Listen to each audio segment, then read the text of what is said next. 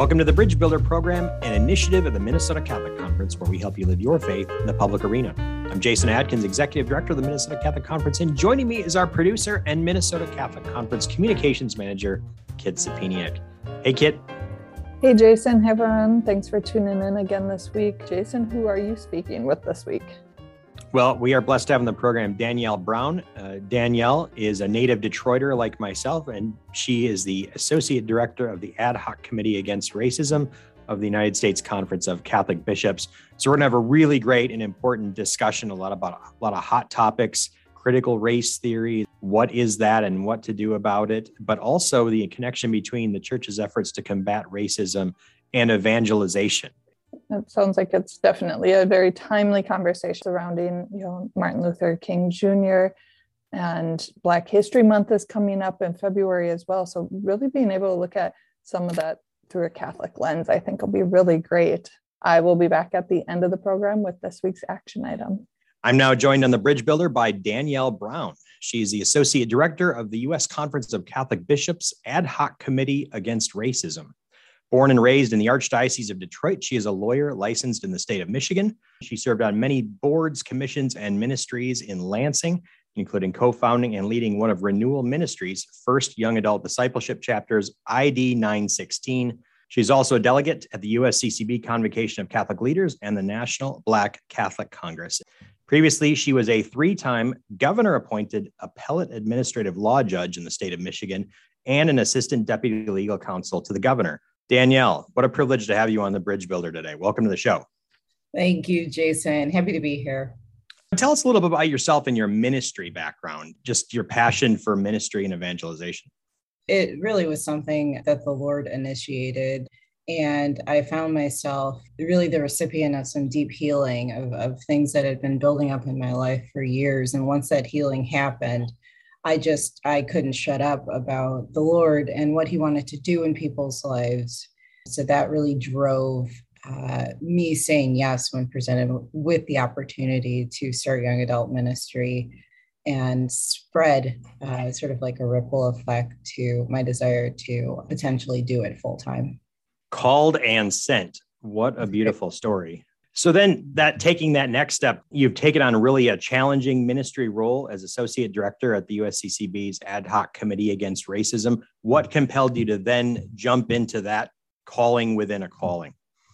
It was really a, you know, at the end of my life, if I say no to this, will I regret it? And just this realization that it was probably a once in a lifetime opportunity, but combined with just a burning desire to again bridge a lot of the gaps that I had been seeing in the Catholic Church and, and really more than just seeing, experiencing in my own life and sort of the pain that it had caused me just to, to have a deficit of witness and a de- deficit of, of voices speaking to particular issues or really just a normalization of people who look like me in Catholicism. I, I found all of those things to be absent I saw this as an opportunity to speak to to those absences. Say a little bit about the gaps that you saw in the church, and I think collectively with response to African American issues or sure. racism generally. But we talk a little bit more about those gaps and the places like you thought you could really fill those gaps. I started consuming Catholic media and I was consuming it because I wanted to learn. And so, you know, once I discovered that I could learn a lot about faith and go deeper into faith and form my worldview and my spirit through really solid sources in media and online, I just started consuming them all the time. But after a while, I realized that, oh my goodness, you know, most of the people who are transmitting these truths and most people certainly around me who are subscribing to these truths and really trying to live their lives as disciples out loud in my circles in the midwest were for the most part people who were european american. That's not a problem except for after a while it can start to have an impact on one's self-image when the true, the good, the beautiful is only seen as being possessed by one people group.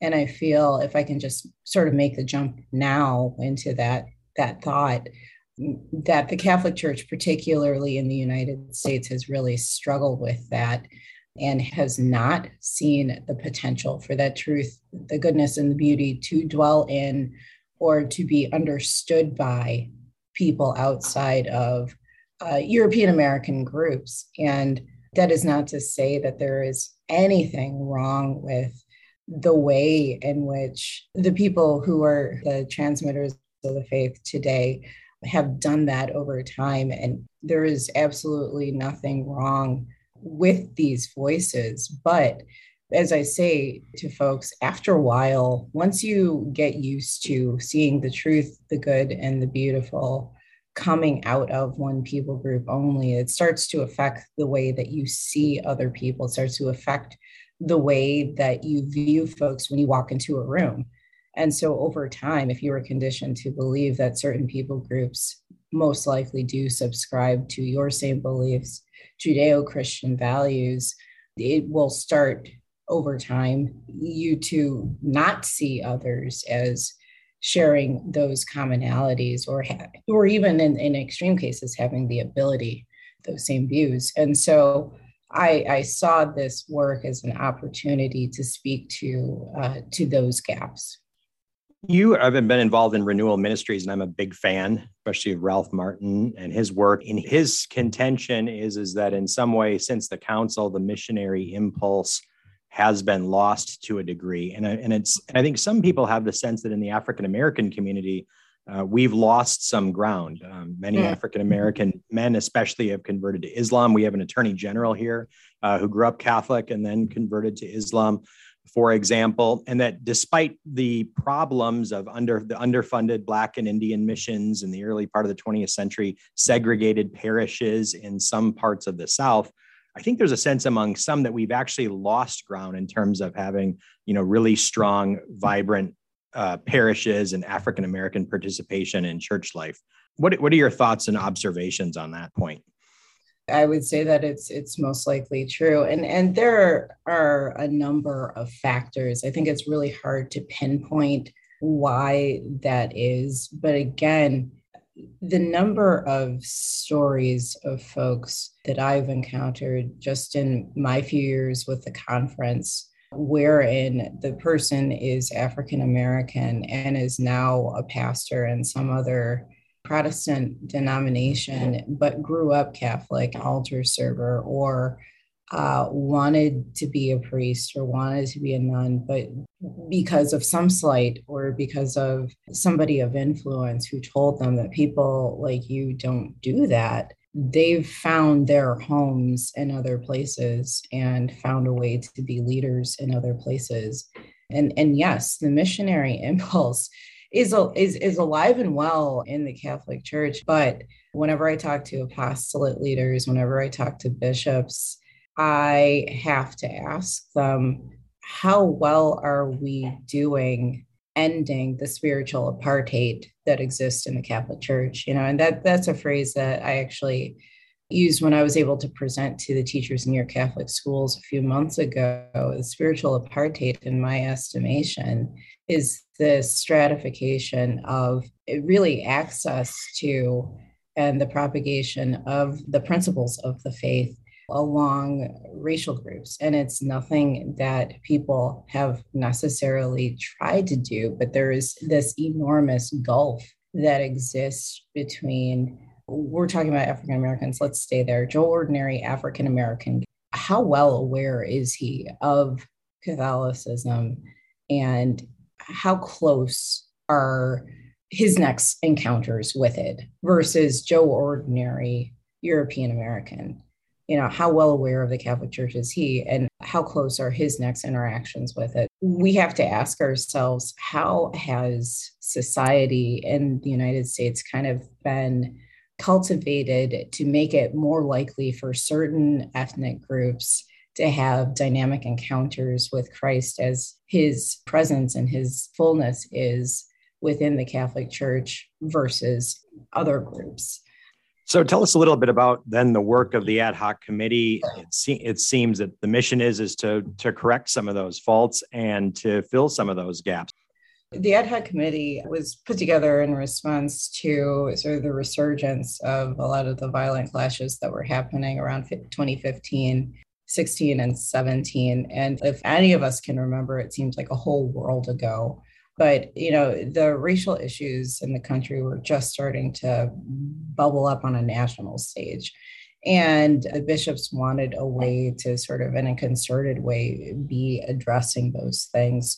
One of the first large initiatives that the committee began exploring and executing were listening sessions on racism, wherein the bishops were able to sit down with people in their dioceses and really listen to the experiences of folks who, by all other accounts, had never had an opportunity to share directly to the bishop and to the brothers and sisters in the diocese what they've gone through.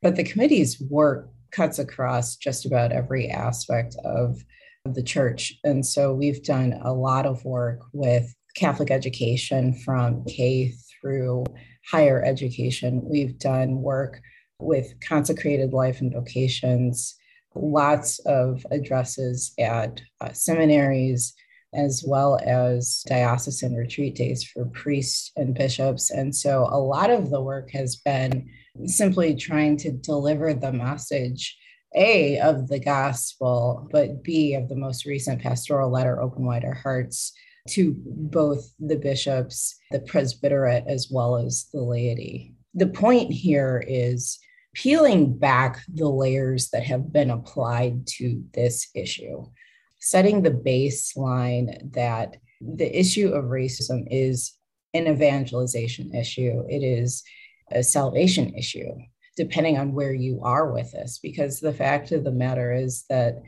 that we as catholics believe that you get to see the lord and enjoy the beatific vision when and if you have been completely purged of your sins. And so that includes sins of unforgiveness and that includes yes sins of racism. You know and we know the mercy of god and we know that his mercy is beyond our understanding. So we can't necessarily say by any ob- obviously absolute means who will and will not be with the Lord. But we do believe that with sin, you cannot be one of those counted amongst his saints.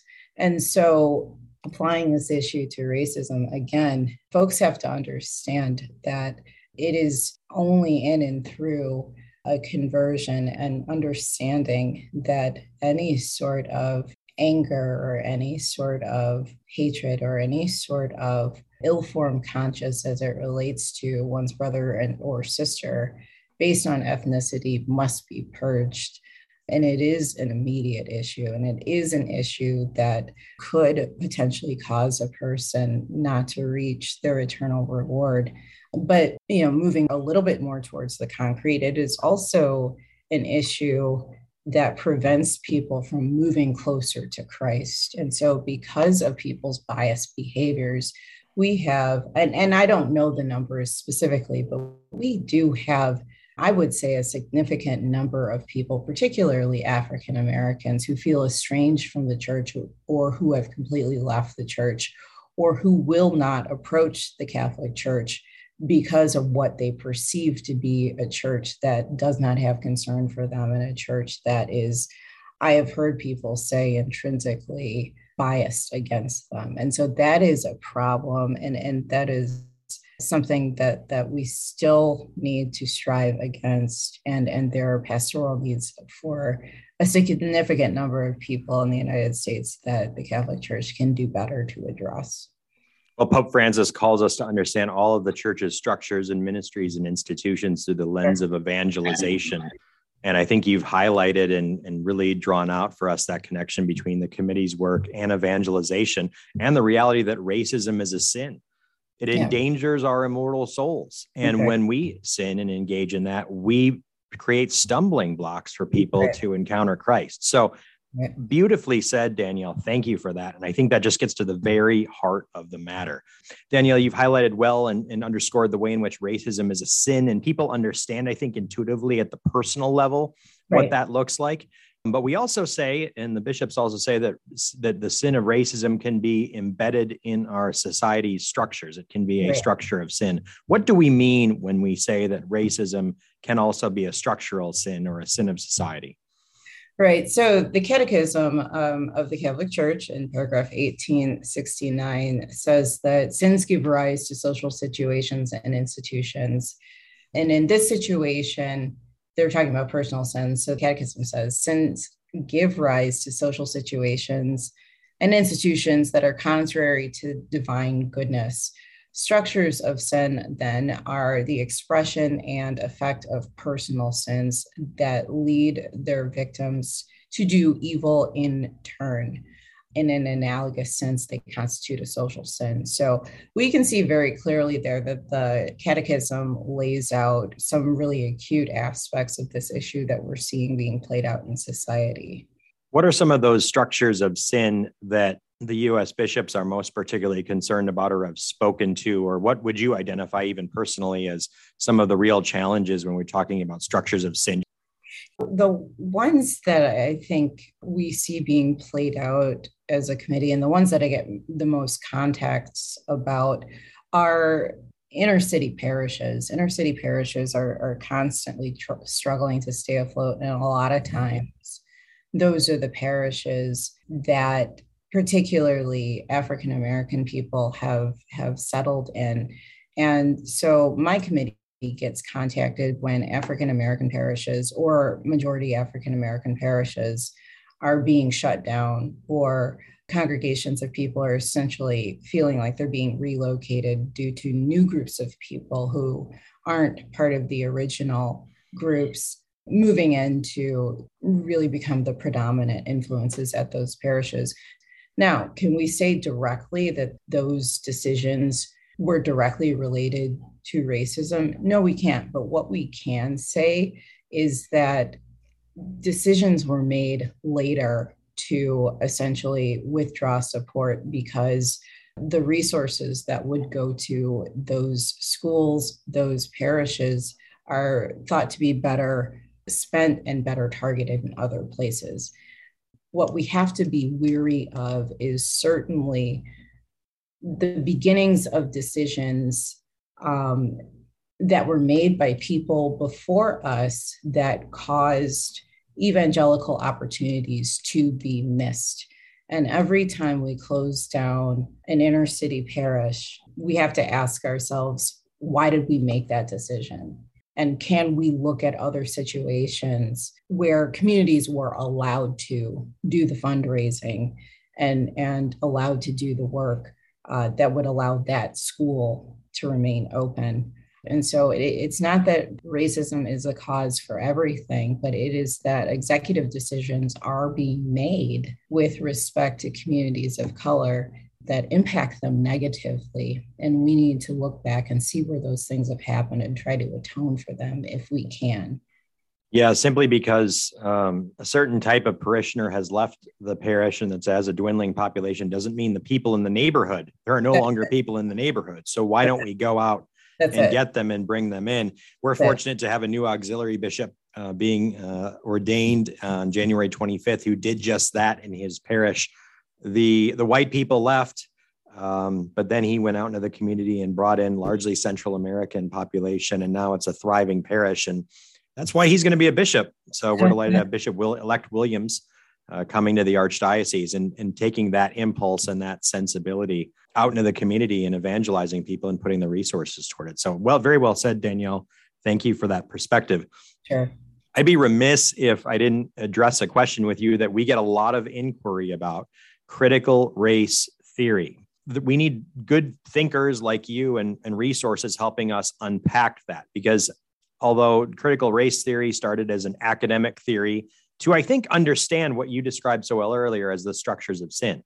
I think what people are troubled by is the way in which we're seeing things like specific propositions like race essentialism or defining everything in, ter- in society in terms of victims and oppressors, or that yeah. our primary identity should be understood through a racial lens. And I think people are concerned by what they see in terms of the manifestations of that. From the standpoint of your work, either personally or through the USCCB's ad hoc committee, what do we do with this critical race theory debate?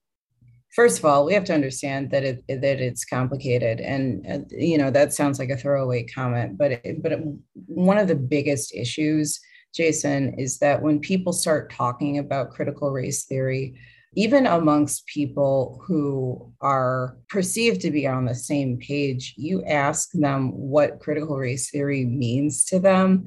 And oftentimes they have vastly different understanding mm-hmm. um, of, of what the phrase means. So folks have to slow down, first of all. I think, Jason, that you really well defined what critical race theory is in terms of uh, its origin. And, and it did begin as a legal theory, absolutely. But the way that it's been talked about, particularly in the last two or three years, it has evolved.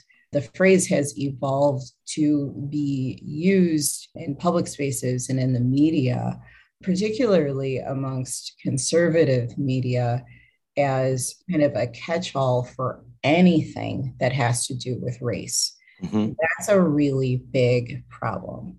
So, I, what I have seen is that it, far too much conservative folks or folks who are maybe they're not conservative, but maybe they're just sort of nervous to talk about issues related to race.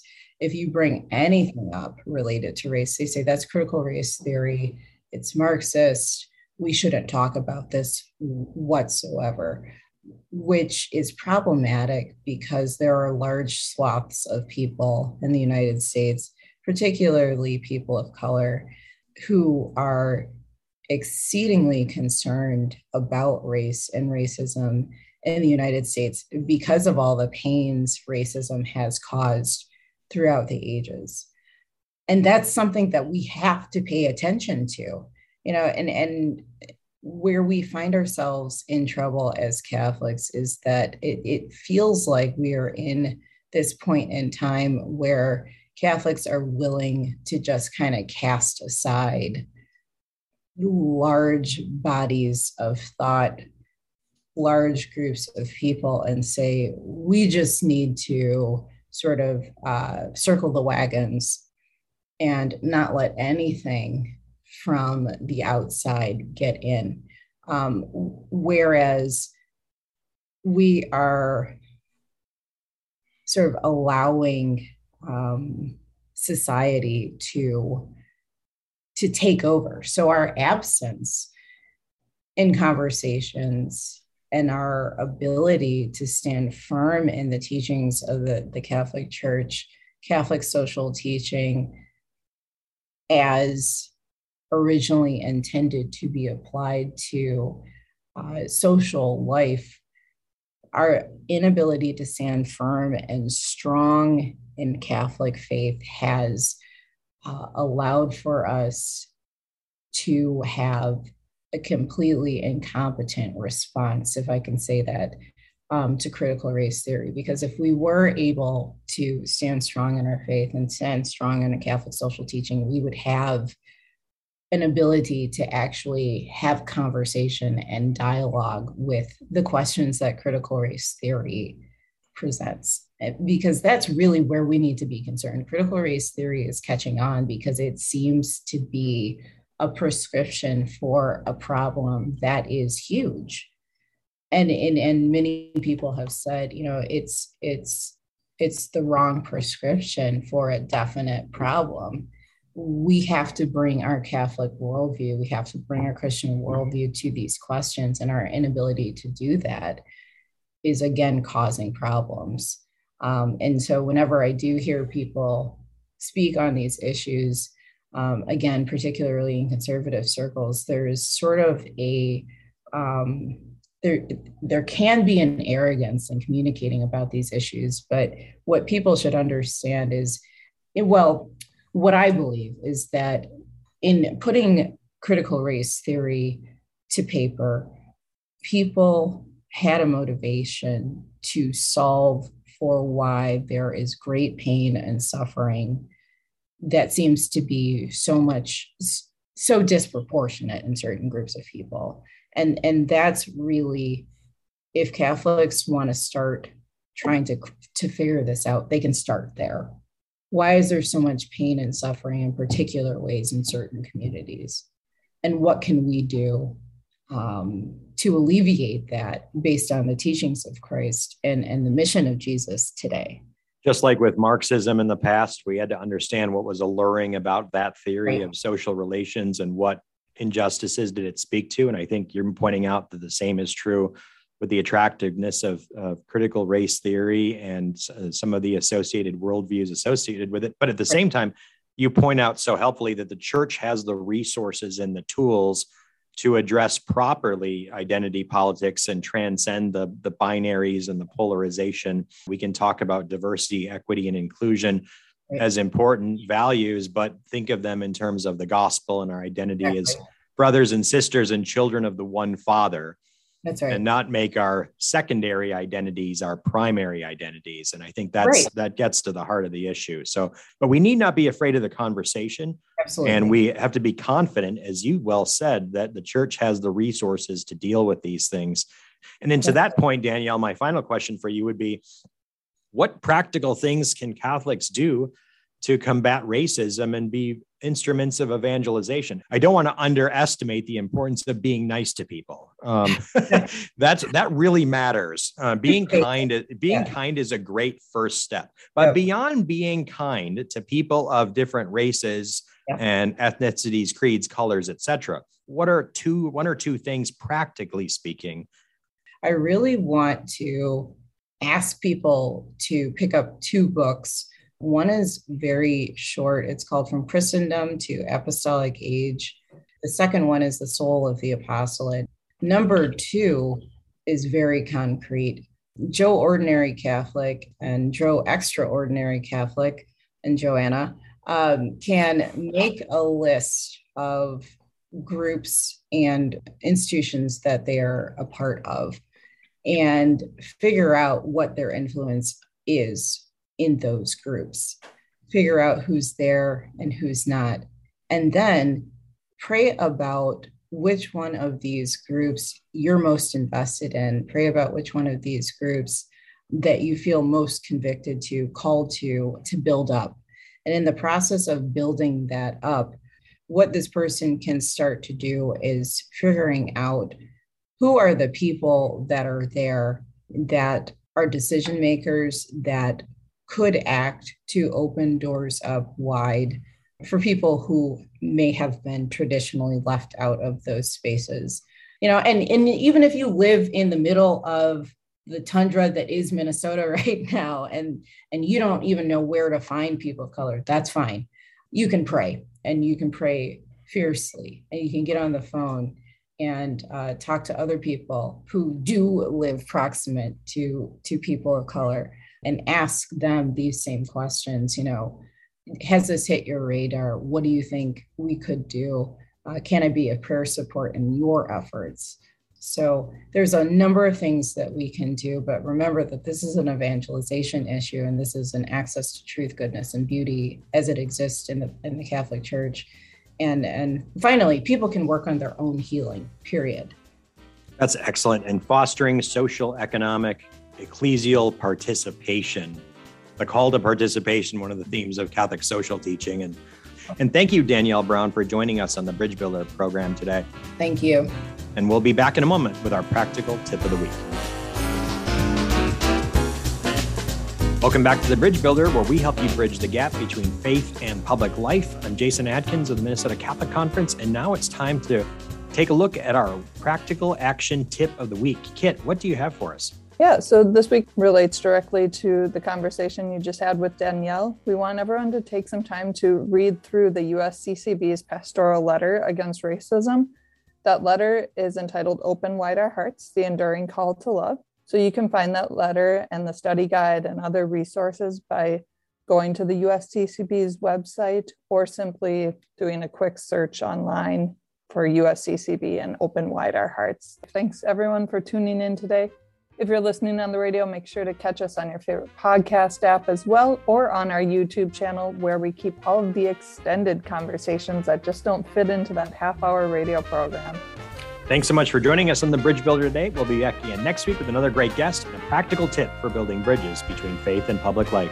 I'm Jason Adkins, and for Kit Sapiniak of the Minnesota Catholic Conference, thanks for listening and have a blessed day.